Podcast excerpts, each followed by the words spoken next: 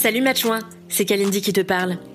Tu t'emmerdes copieusement en peignoir dans ton studio merdique et tu trouves que la vie est une belle connasse? Moi aussi. Et c'est parce que je sais que tu partages mon amour rigoureux pour la râlerie que chez MAD, on a décidé de te repartager mes édits-chouins en solo cette fois. Les chouins, c'est le petit édito au début de l'émission Entre dans lequel je me plains, personne n'est surpris, auprès de ma douce femme Queen Camille. Rejoins-nous sur Entre Chouins un mardi sur deux à 21h sur la chaîne Twitch de Mademoiselle. Salut Matchouin j'ai littéralement écrit oh là là. Alors j'ai pas relu cet édit de ça risque d'être laborieux. Oh là là ma femme Oh là Ça fait si longtemps que j'ai pas râlé en direct, je sais plus faire, dis donc oh. Mais bon, en vrai, hein, être une sale connasse, je pense que c'est comme le vélo, ça ne s'oublie pas et non Bref, moi je sors de deux mois géniaux, donc la vérité, je suis même pas de si mauvaise humeur. Oh. Rester chez soi, à manger des asperges, en m'attendant des films de boules et en faisant semblant de travailler, j'ai vécu des heures plus sombres. J'en étais où Mais ce confifi, s'il m'a plutôt bien réussi, euh, décidément, j'arrive pas à lire trois phrases. A aussi signé la mort de mon innocence. C'est terrible. Eh oui.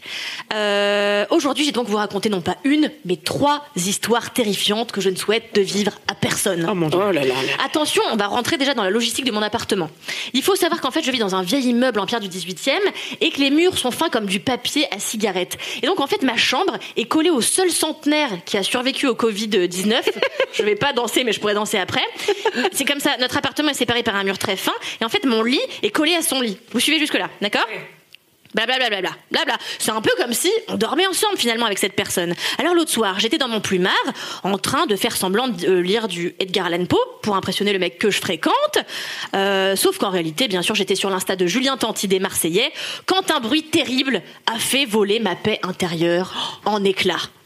Le voisin centenaire, avec qui je partage presque ma couche, avait lâché une énorme perlouse. Non Un paix net et brutal comme un couperet. Une explosion bruyante, tout droit sortie d'un film de Michael Bay. C'est vrai, c'est la vérité. C'était officiel, ma chambre, ce lieu de culte sexuel et de recueillement intellectuel, avait été souillé, ses vitres embuées par la flatulence grasse d'autrui. C'est le moment où vous riez. Hein. J'ai été choquée. Enzo was my, partenaire qui s'est empressé de dire c'est toi qui as pété. Anyway, ce n'était que le début d'une longue traversée de l'horreur intime. En effet, quelques jours plus tard, l'univers avait décidé d'allègrement me baiser la gueule en mode facefuck. J'avais pris un rendez-vous avec une esthéticienne à domicile pour un maillot plus incif. Je vous rassure, gants et masques étaient de rigueur. Lorsque j'ai ouvert la porte de chez moi, la jeune femme s'est esclaffée. Kalindi et merde, pas de chance, c'était une lectrice de Mademoiselle. Je me suis donc fait brûler l'arrêt au deuxième degré par une meuf qui suit toutes mes recettes de patates douces sur Instagram.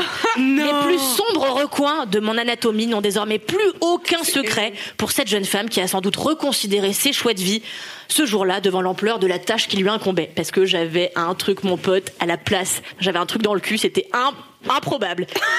Humilié par... J'avais des poils comme ça, des poils. Incroyable. Humilié par cette séquence sif, j'ai essayé de continuer à vivre une vie normale, mais en vain Morte de honte, je suis allée me réfugier chez ma mère quelques jours. En me brossant les dents un soir, avant ce qui aurait dû être une bonne nuit de sommeil, mes yeux ont atterri sur un objet curieux qui traînait sans gêne tout à côté du lavabo. J'ai dû regarder à deux fois avant de comprendre de quoi il s'agissait. C'était un œuf de yoni que ma oh génitrice place quotidiennement à l'intérieur d'elle-même pour ses séances de fit trampoline pour ne pas risquer la descente d'organes. Il reposait là dans le porte-savon en terre cuite que je lui avais fabriqué en cours de poterie quand j'avais 7 ans. Oh non. Alors non, je ne serai plus jamais la même après ce confinement, mon innocence légendaire ayant été ratatinée par ce road trip terrible jusque dans les abysses de l'horreur. Aujourd'hui, quand je m'endors, j'entends des vieux qui pètent. Quand la sonnette retentit, j'imagine une femme qui récite un de mes articles en menaçant d'une bande de cire. Et quand je me brosse les dents, je pense à ma mère qui contracte le périnée. RIP, le temps de l'innocence. Voilà. Oh, Ce sont les oh, trois petites aventures de Confifis.